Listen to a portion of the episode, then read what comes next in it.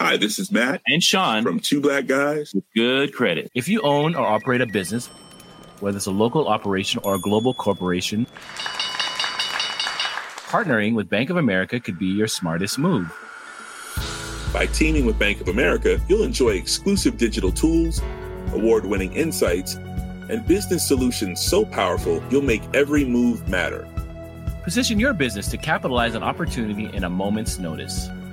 Visit bankofamerica.com/bankingforbusiness to learn more. What would you like the power to do? Bank of America, N.A., copyright 2024.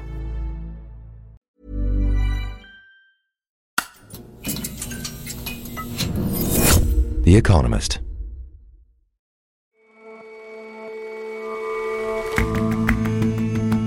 Hello and welcome to The Intelligence from The Economist. I'm Jason Palmer. And I'm Aura Ogunbiyi. Every weekday, we provide a fresh perspective on the events shaping your world. One of the tropes about Americans that tends to be true is that we love our cars.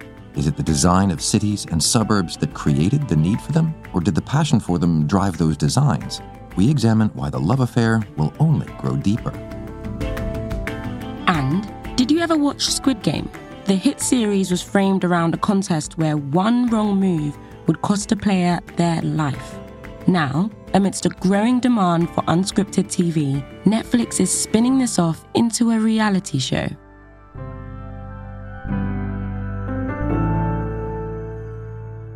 But first...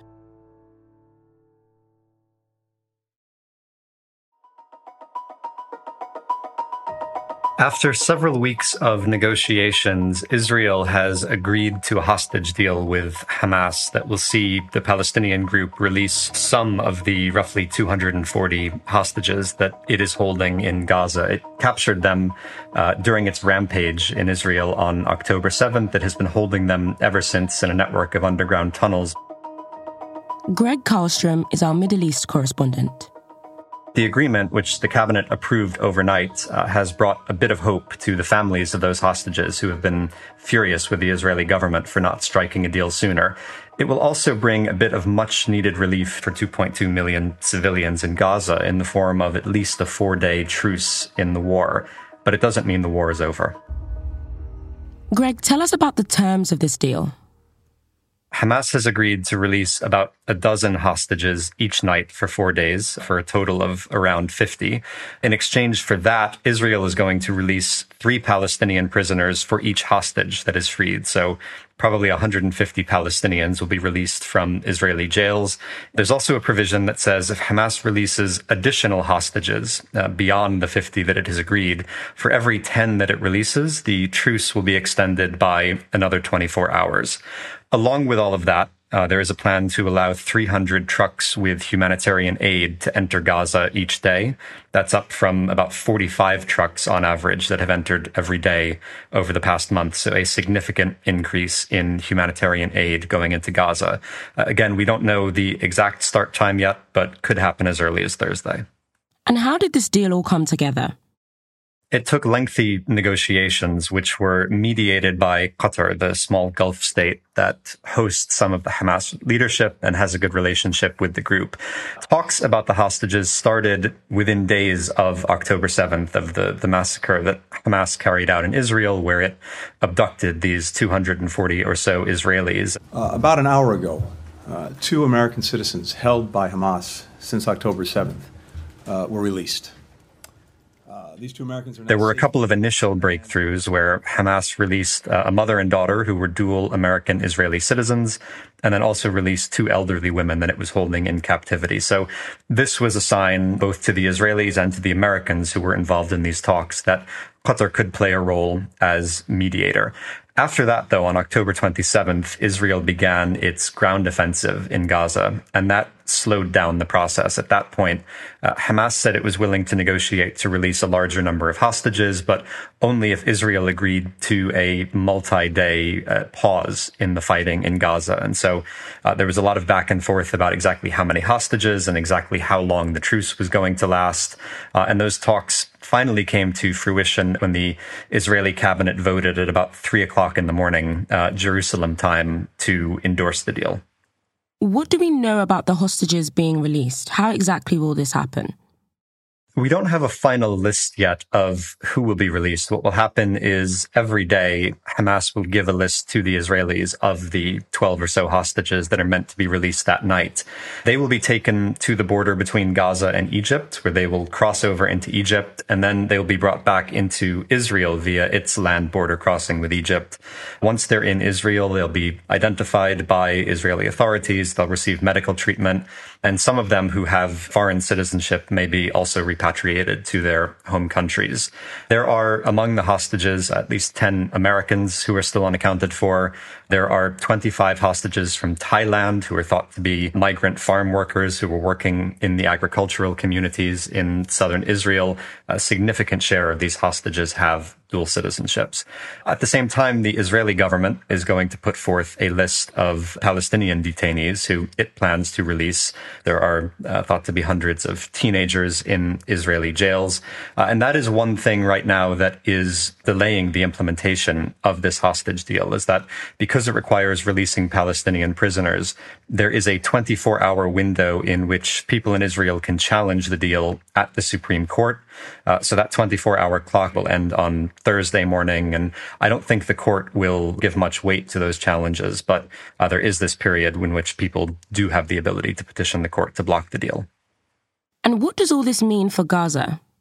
Well, first, it will mean a much-needed break for more than 2 million people in Gaza who have been through now almost 7 weeks of daily bombardment, airstrikes, shelling by the Israeli army. And it will bring a bit of relief to what is a dire humanitarian situation. Before the war, on a typical day, 500 trucks carrying food, medicine, other basic essentials crossed into Gaza from both Israel and Egypt. The crossing with Israel has been shut since October 7th, and the crossing with Egypt is just not set up to handle large volumes of aid. So there are widespread shortages of food. Families are skipping meals. They're struggling to find clean water.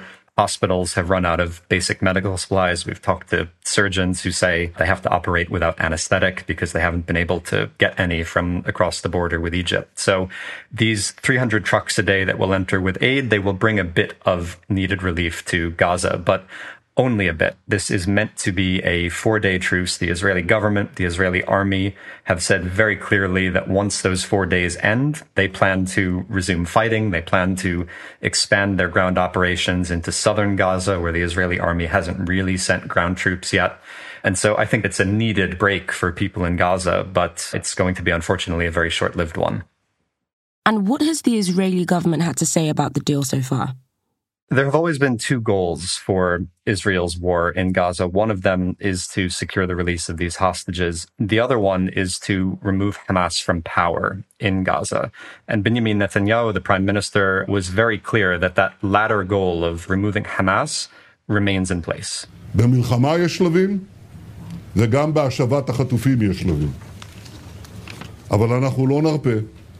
After the deal was announced, he said the hostage deal was just one stage in a multi-stage war, and he said that war would continue until what he called absolute victory. How is this being received by Israel's allies? I think there will be pressure both outside and inside Israel to extend this truce into a longer ceasefire. Starting with the international outcry, most of the world has called for a ceasefire. 120 members of the United Nations endorsed a resolution calling for one.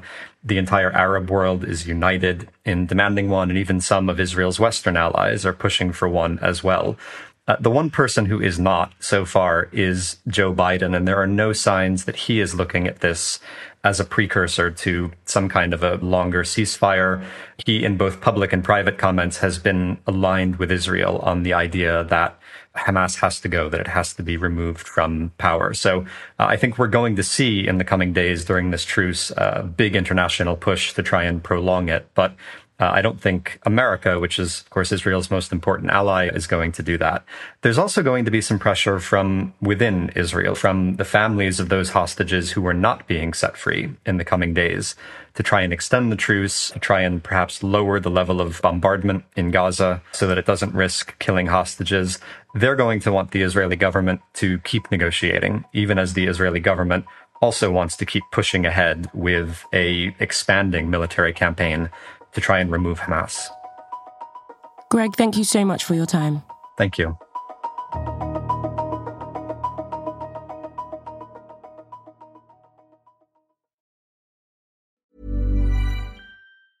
Hi, this is Matt and Sean from Two Black Guys with Good Credit. If you own or operate a business, whether it's a local operation or a global corporation,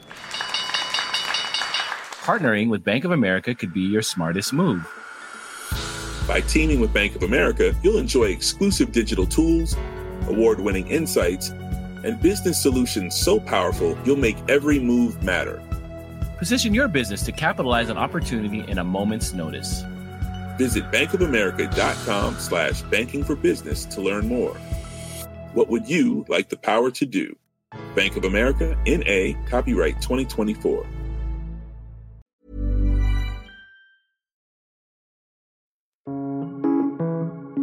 America is more car-reliant than any other country. Simon Rabinovich is our U.S. economics editor. It averages about 2 cars per household. When are you getting your first luxury car? American Motor says you can do it today. See the impact. This, in turn, is linked to many problems. Higher rates of obesity, it's bad for the environment, suburban sprawl, hollowed-out city centers. But despite all this, more Americans are, in effect, opting for car-dependent lifestyles. They're moving to the suburbs, as they have been for decades, but now more than ever. More than 50% of Americans are now suburban. We live a decent kind of life. The people who laid out this place didn't forget that air and sun are what we need for growing, whether it's flowers or babies. Just watch us grow. Now, you could argue that the criticism of cars is really a classic case of elite opinions diverging from mass preferences. The elites think of cars or suburbs as something that's quite awful to be avoided, but the revealed preference of many Americans is that they quite seem to enjoy cars and suburbia. I know I like them, or certainly used to before moving out of America, but let's get to it. What's the underlying cause here? Why do Americans love their cars so much? Well, I suppose you could say it's sort of a chicken and egg phenomenon, in the sense that because people like cars, cities are designed with cars in mind. But because cities are designed with cars in mind, people basically need cars in America. American cities have basically been configured for motor vehicles for a century. Cities feature very wide roads, lots of access to expressways, parking spots galore. Recent research supported by the World Bank looked at road speeds in 152 countries around the world. Compared to other wealthy countries, America is really far ahead of the pack. Its traffic is roughly 27% faster. Whoa, why is that? Why so much faster? Well, it really gets back to this point about how Americans like suburbia, and they like smaller towns as well. So if you look at other OECD countries, it's a group of primarily rich countries, American cities tend to be about 24% less populous, but they also cover a lot more area, and they do have larger roads. That lets drivers zip around. Many people might think of New York City and its gridlock. That really is an outlier in the American context. There are many, many more cities that are like Wichita, Kansas, or Greensboro in North Carolina. Drivers in these cities rarely face traffic jams. But what about public transport? Doesn't that figure in, at least in some American contexts? Well, it does. And clearly for moving lots and lots of people in very compressed areas, public transport is far preferable. It's better for the environment, it's more affordable, and you can move a lot more people in a small space of time. Having said that, the car-first design of American cities has actually made them very accessible to a very large geographic area, more so than what's common in Europe. So there was an interesting study earlier this year by economists from Yale and elsewhere looking at what they deem to be accessibility zones, so the areas that can reach city centers. And the general conclusion was that European cities are much more accessible by public transport. But if you want to use private cars, the area that can reach a city center in America is much, much bigger than the area in Europe. Now, there's an important caveat here is that European cities' housing tend to be a lot denser, so there can be more people within these so-called accessibility zones. But I think the point is that you have Americans who live in far-flung homes who can actually quite easily get to city centers. The negative is people talk about downtown cores being hollowed out, and that certainly is a truth in many, many American cities. The flip side is that for people who are in the city center, it's relatively easy to get out to their slightly larger homes on slightly quieter streets. But it's not, I think, as binary car versus mass transit as people sometimes make it out to be. So clearly, given the sprawl of America, it's going to be hard to build the kinds of subway systems or commuter rail systems that are more common elsewhere in the world. But the fact that America has such a good road network is actually potentially quite a useful thing. Roads are a shared resource. They're used often for cars, but they can equally be used for better bus services. The study by The Economist from Yale, in fact, found that at longer distances, bus-based transportation in America is actually roughly comparable to what exists in Europe. So there could be a lot more investment in buses, a lot more investment, especially in bus services in poor city centers. But American roads are therefore a valuable resource. On balance, for all these reasons, historical, geographical, topographical, the American love affair with the car isn't going anywhere. It isn't going anywhere. That said, there are a lot of things that are in flux. Many people clearly do not love their cars. Young Americans especially, they're driving less than older generations. Partly that's out of concern with the environmental impact of cars. It's certainly a vogue trend in cities these days to try to build more walkable, denser neighborhoods. And we're seeing places, especially New York City, talking about having congestion charging. At the same time, 100 years of car dependence is not something that's overturned easily overnight.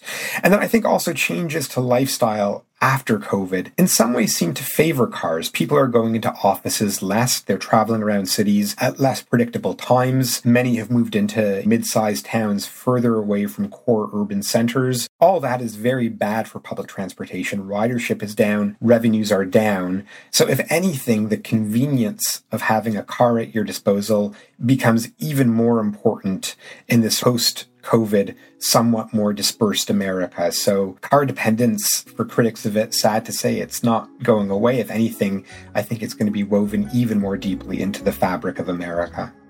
Simon, thanks very much for joining us. Thank you, Jason.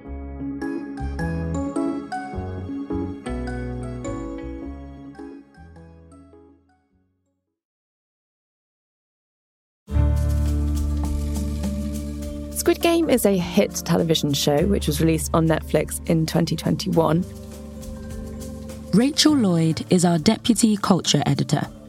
It originated from South Korea. It tells the story of a contest between hundreds of players who are vying to win a massive jackpot of money. There are umpteen challenges, and one that really took off on social media was called the Dalgona Challenge, which involved extricating a shape stamped into a bit of honeycomb with a needle. It was fiendishly difficult to do. One contestant starts whimpering. He's stressed, he's sweating, he's red in the face. The honeycomb cracks and he's shot in the head. Squid Game is Netflix's biggest ever hit, even a couple of years after it was broadcast. Subscribers spent 1.65 billion hours, the equivalent of almost 190,000 years, watching it in the first month after its release. When you fail, you lose your life. But in Squid Game The Challenge, a new reality TV spin-off starring real people, that doesn't happen. The first installment of the show is released on Netflix today. The idea is that how people play the game tells us something about them, whether they're ruthless, whether they're generous, whether they think of someone else. But the show is also revealing about a number of trends in television. So before we get into those trends, Rachel, tell me, what's different about Squid Game The Challenge? Well, the crucial thing is that obviously, contestants don't die when they're eliminated. They are strapped with an ink pack that explodes, which grimly mimics the effect of a gunshot, which is quite startling when you first see it. Oh, shit. The stakes are still significant, though. 456 people from across the world are vying to win $4.56 million. Let the game begin. Stephen Lambert, the chief executive of Studio Lambert, which co-produced the show, describes it as the largest, most ambitious unscripted show ever produced. And for anyone who's not familiar with the terminology, unscripted refers to things like game shows, dating programs, but also documentaries and true crime. And you mentioned that this spin-off reveals several trends in TV more broadly. How? In the first case, it shows how dominant reality TV is. When you think of television, you often think of shows like Succession or House of the Dragon or The Crown. Lavish, big production, prestige dramas. But actually, the television industry is highly dependent on unscripted television. It's ubiquitous mostly because viewers love it. In America last year, shows like American Idol and The Voice and Jeopardy were among the most watched. And they're popular because they don't really require viewers' full attention. The idea is that the contestants are challenged, not the viewer. You can watch them while doing your ironing or putting your kids to sleep or whatever it is. And what about the people who make these shows? What's the appeal for them? Television executives like unscripted television, mostly because it's cheap to make. Squid Game The Challenge is an outlier to this. Each episode costs well over $1 million. But generally, they're in the hundreds of thousands, even for primetime shows. In the first half of this year, almost 70% of the shows commissioned worldwide were unscripted. Reality TV was given a bit of a boost by the actors and writers' strike because people couldn't make scripted dramas. People who were usually focused on making them had to turn to reality fare out of necessity. And we're seeing that the zeal for exploiting intellectual property, which we've seen on the big screen for quite some time, think of all the Star Wars and Marvel spin-offs, that's now happening on the small screen too. Give me some recent examples of that. So a recent example is Amazon's 007 Road to a Million. It's not had great reviews, but it's a competition show that's James Bond inspired. And that's because Amazon acquired MGM, which owns James Bond, a couple of years ago. But we've seen for a long time that formats that are successful in one country are often exported to another. So Big Brother is a great example of that. That started out in the Netherlands, and now it is produced in 67 different countries. MasterChef, an amateur cooking show, now has 9 spin-offs, including ones for children and ones for professionals. And it's not really surprising, therefore, that Netflix has tried to leverage the interest in Squid Game. On TikTok alone, the hashtag has more than 83 billion views. Well, fair enough. MasterChef Australia is definitely way better than the original. Rachel, what about the way in which the series is being released? What does that tell us about TV trends? So Squid Game The Challenge is being dripped out in 3 batches. And that really tells us that streaming companies in particular are looking to retain their viewers. By dripping out content rather than releasing it in one big deluge, the hope is that people will stay subscribed. Media companies are looking to make their offerings more profitable. So it makes sense that if you get people hooked and then you release the content slowly, they'll stay with you. I want to see in Squid Game The Challenge whether a mother and son pair can win the jackpot between them. Well, I might have to tune in myself. Rachel, thank you so much for joining us. Thank you for having me.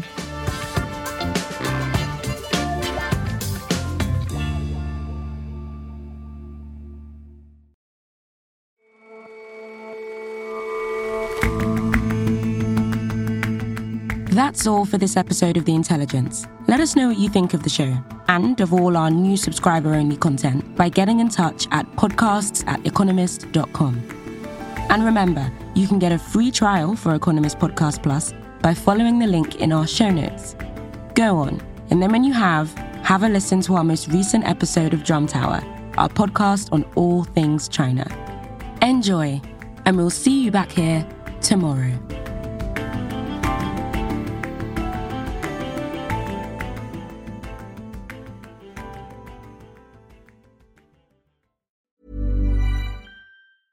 Hi, this is Janice Torres from Yo Quiero Dinero. From a local business to a global corporation, partnering with Bank of America gives your operation access to exclusive digital tools, award-winning insights, and business solutions so powerful, you'll make every move matter. Visit bankofamerica.com/bankingforbusiness to learn more. What would you like the power to do? Bank of America, N.A. Copyright 2024.